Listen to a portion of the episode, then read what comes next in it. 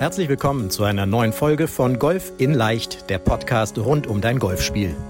Egal ob Trainer, Freunde oder YouTube-Kanäle, während es unendlich viele Tipps für das eigene Golfspiel gibt, so ist es umso schwerer, genau die richtigen Ansätze und Übungen systematisiert ins Training einzubauen, um das eigene Spiel wirklich nachhaltig zu verbessern.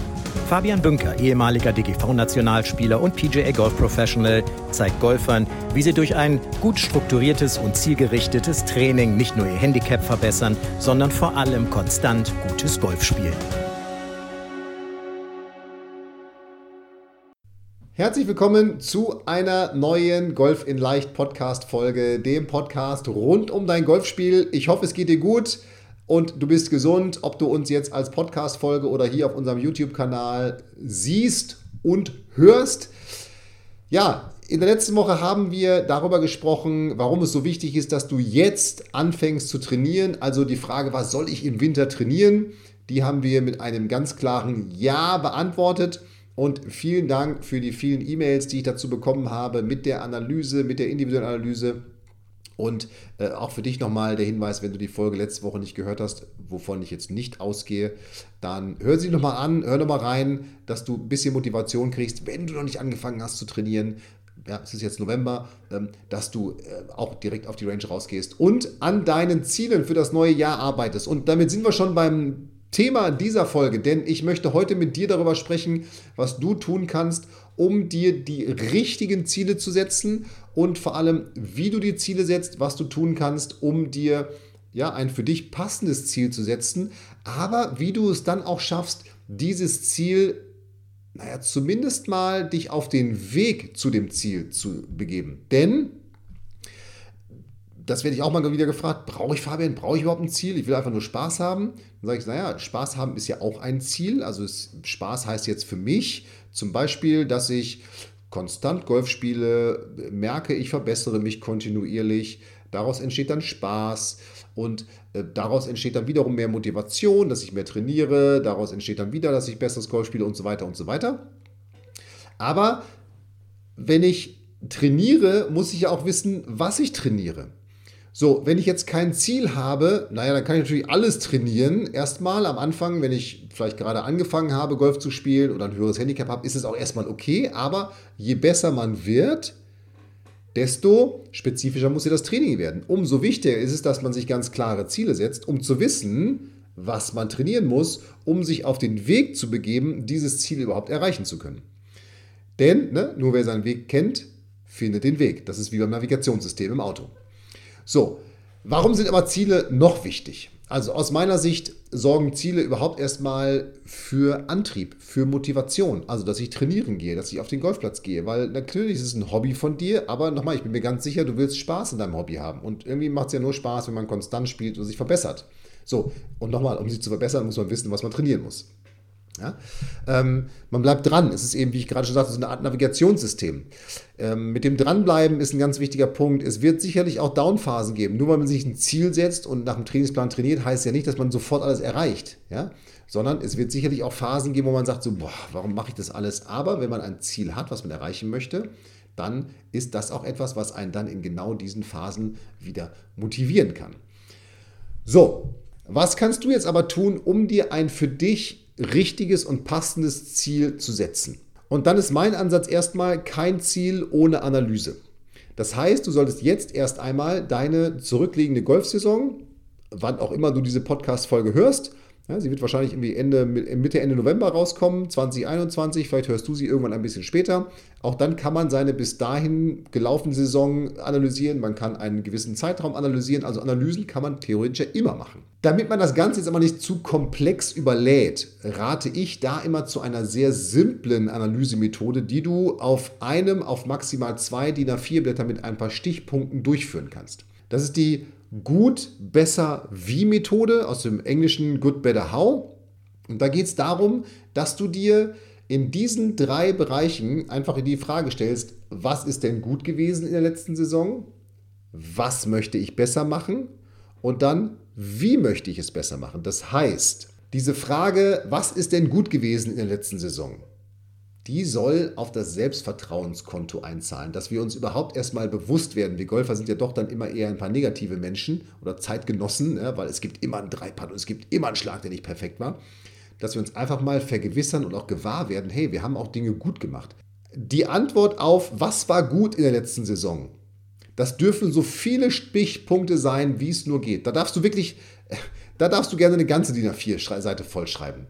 Also von, du hast einen äh, super Schlag gemacht, du hast ein Turnier gewonnen, du hast dich perfekt auf Turniere vorbereitet, du hast trainiert, was auch immer. Alles das, was du meinst, was du gut gemacht hast. Da zählt auch nicht die Meinung von anderen, da zählt nur deine Meinung. Und wie gesagt, unter dieser An als Antwort auf die Frage, was war gut, kannst du so viele Punkte aufschreiben, wie es nur geht. Dann die zweite Frage, was möchtest du besser machen oder was möchte ich besser machen? Da bitte ich dich, dass du vielleicht auch mehrere Punkte, die dir spontan einfallen, einfallen aufschreibst, aber wenn es mehr als drei Punkte sind, diese Punkte bitte priorisierst. Nach 1, 2, 3 und so weiter. Also machst eine Reihenfolge. Und dann machst du unter den dritten Punkt machst du eine, einen Strich und fokussierst dich jetzt nur auf die ersten drei Punkte. Überprüfst nochmal, sind das die Dinge, die für mich am wichtigsten sind, also die ich in der neuen Saison besser machen möchte und die mir helfen werden, meine Ziele zu erreichen. Kommen wir gleich drauf, warum das so wichtig ist. Denn jetzt die dritte Frage, wie möchtest du das besser machen? Jetzt beantwortest du dir mit der Antwort dazu zu jedem dieser drei Punkte, die du bei was möchte ich besser machen äh, beschrieben hast und bei was möchte ich besser machen, schreibst du wirklich nur auf, ich möchte besser treiben, ich möchte besser pitchen oder ich möchte besser putten oder ich möchte mehr Turniere spielen. Da kommt noch keine Erklärung hin. Da kommt einfach nur, was du tun, was du besser machen möchtest hin. Und bei wie möchtest du es besser machen, nimmst du jetzt diese ersten drei Punkte, schreibst die dahin und dann schreibst du zu jedem dieser drei Punkte, wie möchtest du es besser machen, die ganz konkrete Anleitung, wie du es besser machen möchtest. Also ich mache ein Beispiel ich möchte mein Putten aus 5 Metern verbessern. Das wäre sozusagen, was möchte ich besser machen? Ich möchte aus 5 Metern besser putten, weil ich vielleicht irgendwelche Vordaten, Rundenanalysen habe, wo ich dran sehe. Das hilft natürlich auch, wenn man solche Zahlen, Daten, Fakten nochmal hat, woran du siehst, dass du vielleicht in bestimmten Bereichen nicht so gut bist und die dich gewisse Schläge kosten, womit du dann die Ergebnisse nicht spielst, die du eigentlich spielen möchtest. Und bei diesem, wie möchtest du es besser machen, nimmst du dann diesen Punkt und sagst, ich möchte aus fünf Metern besser putten. Und jetzt beschreibst du ganz konkret, was du tun möchtest, um besser zu putten aus fünf Metern. Das kann anfangen bei, ich möchte immer, wenn ich auf dem Golfplatz bin, zweimal in der Woche 20 Minuten fünf Meter und kürzere Putts üben. Ich werde folgende Übung durchführen. Die Erfolgsserie Sternpatten ähm, äh, aus fünf Metern, neun Loch Patten, was auch immer. Da schreibst du also jetzt die ganz konkreten Übungen auf, die du hast, um das, was du besser machen möchtest, besser zu machen. Das ist schon mal so ein bisschen so eine Trainingsanleitung übrigens, die du dann, die dann da selber schreibst. So, und jetzt geht's in die Zielplanung. Und dazu wird gleich deine gut, besser, wie Analyse extrem wichtig, denn ich empfehle immer, dass du dir nur ein großes Ziel setzt. Es bringt nichts, zig verschiedene Ziele zu haben. Nach dem Motto, ich möchte jetzt Clubmeister werden und das und das und Handicap und hier und da und schieß mich tot, sondern dass du ein für dich großes, ein wichtiges Ziel, was dir am allerwichtigsten ist. Du kannst ja auch wieder mehrere Ziele aufschreiben, die du hast. Und dann sagst du, okay, aus dem Bauch heraus, das ist das für mich wichtigste Ziel. Kann ganz unterschiedlich sein. Nochmal, Handicap unterspielen, ein Turnier gewinnen, im Clubmeisterschaftsfinale, im letzten Flight zu sein, weiß nicht, der Lochspielmeister zu werden, was auch immer es da gibt, in die Mannschaft zu kommen. Es gibt ja ganz viele verschiedene Ziele. So, das für dich wichtigste Ziel, das suchst du aus und schreibst dir das fett auf einen extra Zettel. Also ganz fett drauf. Und dann definierst du, dieses Ziel so klar wie möglich, so klar wie möglich definieren. Also das ist wirklich ast, also ganz glasklar ausformuliert. Ich möchte Handicap so und so spielen. Ich möchte, mein Ziel ist es, im letzten Flight der Clubmeisterschaften zu spielen. Mein Ziel ist es, der Matchplay-Meister zu werden. Mein Ziel ist es, mein Handicap um fünf Schläge zu verbessern. So konkret. Und dann legst du fest, bis wann du dieses Ziel erreichen möchtest. Also du legst ein ganz konkretes Startdatum fest und äh, der Harald aus meinem Handicap-Coaching, wenn er diesen Podcast hört, der wird jetzt lachen, weil der wird jetzt an ein ganz bestimmtes Datum denken, was ich mal in einer PowerPoint genannt habe, was es nicht gibt, nach dem Motto, jetzt lege ich mal ein Datum fest, den 31. September. Ähm, so, also Spaß beiseite. Du legst dir oder du nimmst dir ein ganz bestimmtes Datum vor, bis wann du dieses Ziel erreicht hast. Und auch dieses Datum schreibst du jetzt fett unter dein Ziel. Also, mein Handicap um fünf Schläge verbessern, das erreiche ich bis zum 5. September. keine Ahnung. 15. Oktober. Spielt auch gar keine Rolle. Das ist dein Ding, bis wann du es erreichen möchtest. So. Und dann fängst du an, von diesem Ziel zu träumen. Das heißt, du lässt die Zielerreichung bereits Wirklichkeit werden. Das heißt, du kannst dich wirklich, wer jetzt auf uns auf dem YouTube-Kanal dieses Video sieht, das heißt, du kannst dich wirklich in deinen Schreibtischstuhl oder in dein Sofa setzen, die Augen schließen und davon träumen, von dem Moment, der irgendwann eintreten wird, wenn du dieses Ziel erreicht hast, wie fühlt sich's an? Wo bist du? Wer ist bei dir? Was passiert da um dich drumherum? Vielleicht was für ein Wetter ist da? Also so konkret wie möglich die Zielerreichung, also den Moment der Zielerreichung schon mal zu fühlen, voraus zu visualisieren, also wirklich zu sehen, zu spüren, was da passiert. Und dann nimmst du dir, wenn du das gemacht hast, und das machst du zwischendurch bitte immer, immer wieder, dass du dir erstens dein Ziel anschaust, diesen Zettel mit, wo dein Ziel draufsteht, wo dein Datum draufsteht, dass du dir, am besten hängst du dir den prominent sogar irgendwo hin. Vielleicht an deinen Schreibtisch oder ins Badezimmer irgendwo hin. Also einfach irgendwo, wo du ihn immer wieder siehst, damit dein Unterbewusstsein dieses Ziel immer wieder aufnimmt. So, und dann gehst du folgendermaßen vor, dann nimmst du jetzt deine gut, besser, wie Analyse und jetzt definierst du nochmal von diesen drei Bereichen, die du verbessern willst, zwei. Das heißt, wir reduzieren nochmal auf zwei Bereiche. Und das sollten jetzt die zwei Bereiche sein, die dir helfen, wenn du diese verstärkt trainierst und verbesserst, die dir helfen, auf dem einfachsten Weg dein Ziel zu erreichen. Das kann sein, besser driven, besser putten, und jetzt werden einige sagen, woher weiß ich denn, ob jetzt einer von den Bereichen mir helfen wird, mein Ziel zu erreichen? Ich bin mir ganz sicher, dass die Bereiche, die du definiert hast, die du besser machen willst, dass das die Bereiche sind, die die größten Baustellen in deinem Spiel sind und die, wenn du die verbesserst, dann wirst du auch entsprechend dein Ziel erreichen. Denn das ist dann die Prozessorientierung, die jetzt einsetzen muss.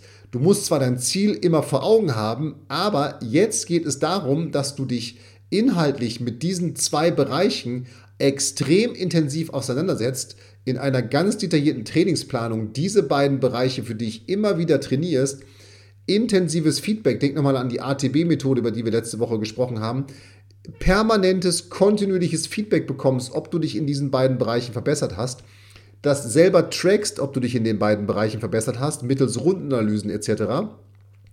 Und diese beiden Bereiche, diese beiden Kernbereiche sollten jetzt wirklich mindestens 50, wenn nicht sogar 80 Prozent deiner gesamten Trainingszeit on Block in den nächsten zwölf Wochen erstmal ausmachen.